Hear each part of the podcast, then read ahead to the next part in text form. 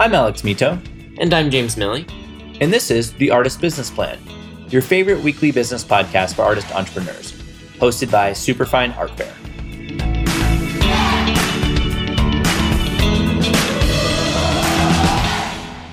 What's going on, business artists? You are listening to another episode of the Artist Business Plan, which means that you are certifiably awesome. As you know, if you've been listening to us for a while, and if you're new, I'm Alex Mitow. I'm the CEO and co founder of Superfine Art Fair. At Superfine, we're the most widespread art fair for artists in the United States, and we're also one of the top resources for all things art, artist, and of course, marketing and selling your art. Today, we've got Danielle Glosser back here with us on the mic. Danielle's been on the show before. She's going to share an awesome masterclass with you today on preparing for exhibitions. I don't know about you, but I am so excited to hear what she has to say. But first, I've got an amazing offer here just for you, ABP listeners. Artists, have you ever felt anxious, alone, and not sure about the next move for your career? Good news, those days are over. For nearly six years, we've taken thousands of hours to develop the best art fair model for artists out there. Superfine art fairs have helped hundreds of artists just like you take control of their careers, build relationships with collectors, and create the art income and freedom that you deserve. For a limited time, we are offering you the chance to not only get a great discount on your booth, but also appear on this very podcast as a special guest reaching thousands of artists, art influencers, collectors, and arts professionals every day. To find out how you can take advantage of this incredible opportunity, just visit www.superfine.world/offer to learn more. We can't wait to welcome you to the Superfine community and start helping you sell more art today. And we are back here with Danielle Glosser, and we're ready to change the way that you think about your art career. Danielle Glosser is the founder and principal of Client Raiser, a business dedicated to helping artists increase their client volume and visibility of their art. Danielle garnered her expertise through years of working in nonprofit and government sectors on social justice issues. Those professional opportunities, coupled with her personal belief that the arts are central to igniting conversation and enhancing human understanding, moved her to help artists with the business elements of their practice so that they can more fruitfully share their work with the world. It's an honorable idea. Welcome back to the show, Danielle. Thanks, Alex. Great to be here. You're welcome, and we're glad to have you. I'm always happy to talk to you. Before we dive into our questions, I know we've had you on the show before, but I think we may have changed this question up. And if, if you've answered it before, I apologize. I just want to ask you something that helps our listeners get to know the real you. And that is, what is the earliest memory that you have of art? I went to boarding school at the age of 11, which is very, very young. My parents were divorced and my mother traveled for work. So off I went to seventh grade at a boarding school. That said, I remember we went on a field trip to a museum in San Francisco. I actually don't recall which one it was, but I'd say that's my very, very first memory of being exposed to fine art. So, as an artist advisor, you're advising artists on all parts of their careers. What are some of the pitfalls that you see your clients running into when they're gearing up for a big show? Hands down, not planning for before, during, and after the show. That leads to a tremendous amount of stress, a loss of opportunities, and definitely less sales. Yeah, I couldn't agree more. I mean, being an art fair organizer, like let's talk about this before, during, and after, right? And and also like you mentioned a loss of opportunities. And I know like art fairs or art shows or whatever it may be, they can be stressful, they can be hectic. But your reason that you're doing it is to create opportunities to sell your work. So obviously we want to like prevent this loss of opportunities. So how can we better prepare for that before, during, and after part? Well, I think before there's a lot of decisions to make. There's different marketing materials to create, and there's a host of items to update that have to do with the art practice. So, in terms of decisions, like number one, set some goals. Are you trying to sell a certain number of pieces of work, or do you have a financial goal?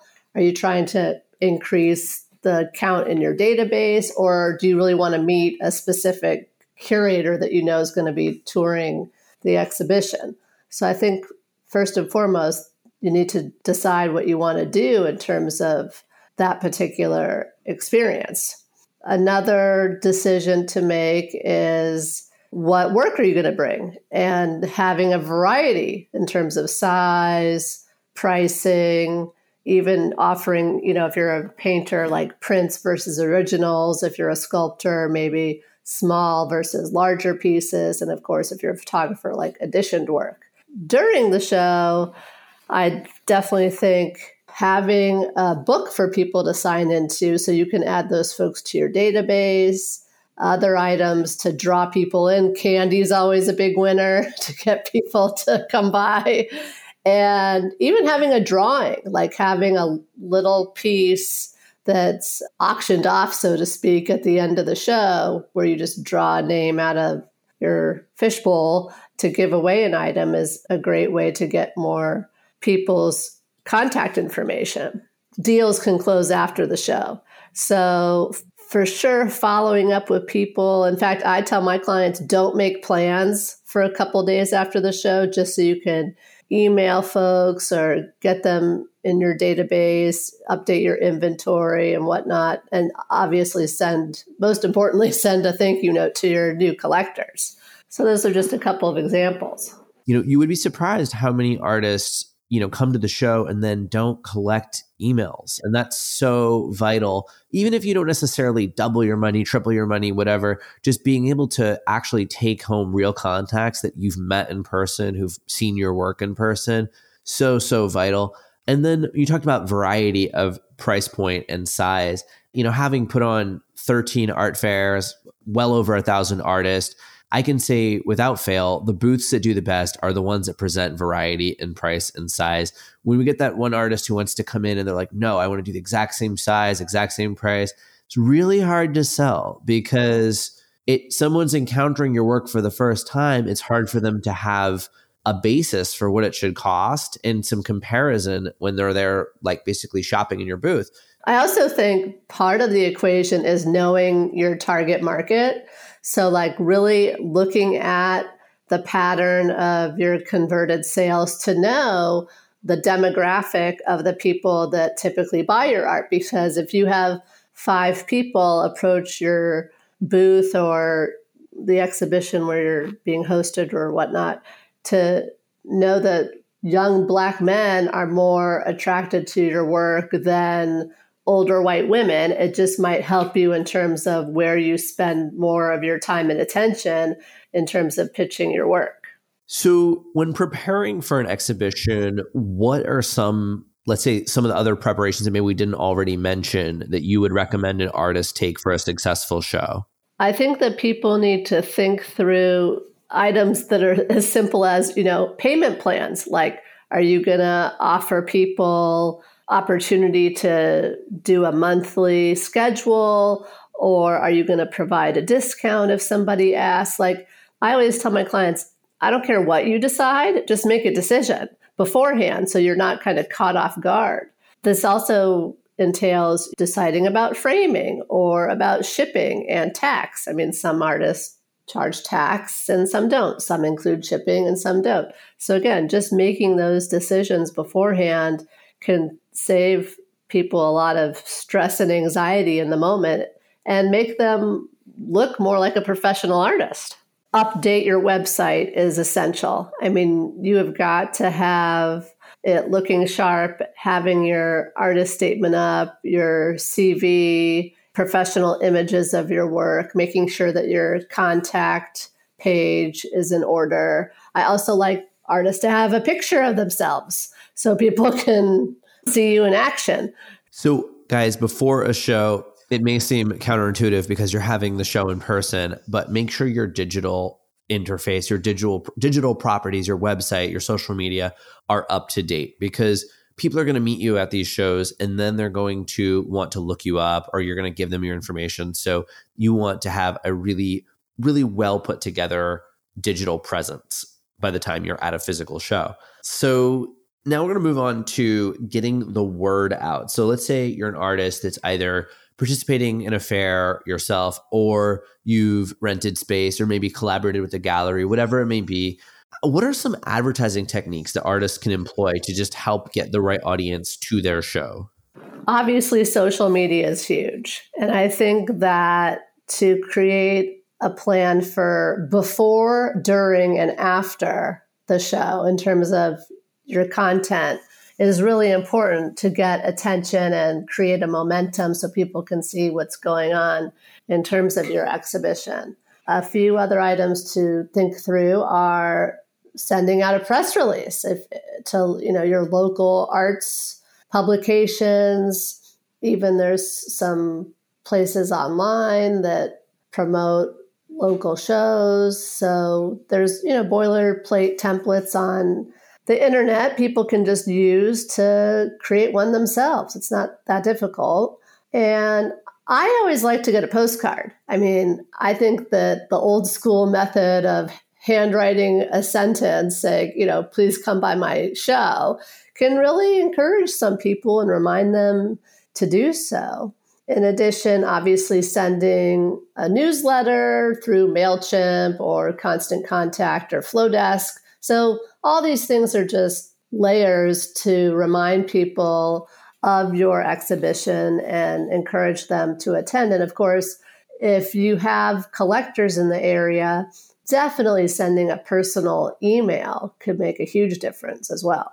So those are some great channels. Obviously, your social media and like just building it up in the days and weeks in advance of the show. And then I love the idea of just sending personal postcards. So if you have a database of people, you have their, their physical addresses, I'm sending them an actual postcard in the mail and also emailing personal emails to collectors or even to friends of collectors or people who follow you on social media in advance of the show is a great way to get the word out. But also writing a press release, it's not that hard. If you do write a press release, it's it, there's plenty of templates online. Just one page, getting it out there to your local outlets can really help get people there.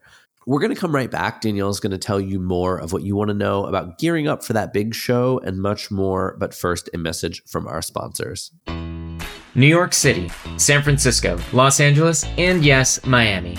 These are just a few of the places where you and your art can meet your next collector when you take the next step and exhibit with us at Superfine Art Fairs. For nearly six years, we've taken thousands of hours to develop the best art fair model for artists out there. Superfine Fairs have helped hundreds of artists just like you take control of their careers, build relationships with collectors, and create the art income and freedom that you deserve. For a limited time, we're offering you the chance to not only get a great discount on your booth, but also appear on this very podcast as a special guest, reaching thousands of artists, art influencers, collectors, and arts professionals every day. To find out how you can take advantage of this incredible opportunity, just visit www.superfine.world/offer to learn more. Don't miss the chance to be a part of the top business artist community in the world. And we are back here with Danielle Glosser. So, Danielle, what are some tips that you have for an artist who's looking for more exhibition opportunities? Well, hands down, I think the best resource out there is put out monthly by Artwork Archive. They call the internet and the whole world for opportunities for artists. So you don't even have to have an account with them. You can just sign up for their newsletter. And I highly recommend that to everyone because they do have a comprehensive listing of grants and exhibitions and other items that artists can get involved with. So, highly recommend. Again, the no- local newsletters, you know, figuring out in your community where people turn to to go to exhibitions because they're most likely putting out open calls as well. And if you're new to an area or just have been somewhere and, and can't figure it out, I recommend stopping by a few galleries and asking the gallerists or the directors where they recommend looking for such publications because often people that work at galleries are artists too, so they'll certainly be in the know. And then last of all, this is my secret special sauce tip. You know that book, Steal Like an Artist by Austin Kleon? I haven't read it, but I've heard of it. Okay, you have to read it. One thing I recommend to my clients is when you're looking for exhibitions in certain places, look at other artists' websites so you can check out their CVs to see where they've shown. You just move somewhere or you just think that your work's as good as that artist that you know, check out what they've done and why not apply to whatever they've participated in. So now we've got, you know, we figured out exhibition opportunities, planning, and the big day is here. You know, it's the show, it's the fair, it's the exhibition. What are those last minute details that artists often forget that they should do to guarantee that their show is a success or at least increase the odds? Honestly, I think by the time the show has arrived, like you've either got it together or you don't. So hopefully you've been tracking your to do list and have everything checked off.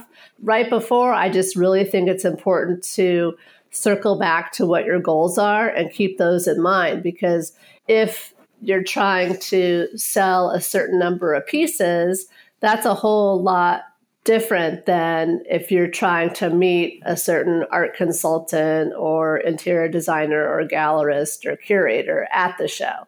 So to really think through tactics to reach your goals and pursue them. Yeah, I couldn't agree more. And like those goal setting in and of itself, I actually think this is maybe a product in the works, right? Like a goal setting worksheet because you know, do you offer something like that, Danielle, with your clients, like a goal setting worksheet? It's not a worksheet, but I, I take people through a whole strategic planning process where we look at short term and long term goals. We talk about action items. We talk about a time frame. If you have a lofty goal, that's great. I don't mind that, but you have to break it down into bite sized pieces as well as decide when you're going to get those elements done, or else it's just never going to happen. Yeah, absolutely, and I'm glad you shared that, and we'll we'll share a bit of a uh, little more about your practice at the end of the podcast. But um, you know, I think it's such a cool idea, right? To really think about your goals, and, and that's such an important part of even preparing for an exhibition because rather it's not just putting your art up and hoping something happens, a collector comes, two collectors come, whatever. Really, just having those numbers and those goals, and if they're lofty, wonderful, but you know, you know what they are, and then you can't be upset when you don't reach other smaller goals that you could have set. So it's important to have those. Something I always recommend going into exhibitions is to set an intermediary goal and then like a wish goal, right? So the intermediary goal could be something like, I want to sell five prints. And maybe that's not like a big money thing for you. It's maybe it's $500 or whatever, you know, or I want to gather 25 emails for my email list setting those and reaching them gives you confidence so that when the opportunities to reach your higher goals come around, you're happy and excited and, and, and you feel like you've already been reaching goals versus setting a goal like, okay, I paid, you know, 3000, I want to make 10,000. Like that can sometimes be hard. And like, you know, if you don't reach that on day one or day two, you sort of get discouraged. So having those intermediary goals for an exhibition, I've always found that to be really helpful. I don't know if you agree or not, Danielle, but Oh, for sure, because you definitely should tweak things along the way based on how things are going with the exhibition, especially if it's, you know, one day versus one month that your work is up. You certainly can alter what you're trying to achieve. So, Danielle, this has been an incredible conversation, but unfortunately, we have to bring it to a close. Let's bring it home for our listeners out there. You do incredible work with Client Raiser. Is there a call to action that you want to share with our listeners today for how they might be able to work with you? Sure. I offer artists 15 minute complimentary Zoom sessions so I can learn more about them and their work and share how I help artists with their business development to see if they're interested in working together. So hit me up for that session. I love it. And to all of you business artists out there, Danielle has been here with us today, sharing her amazing perspective with you.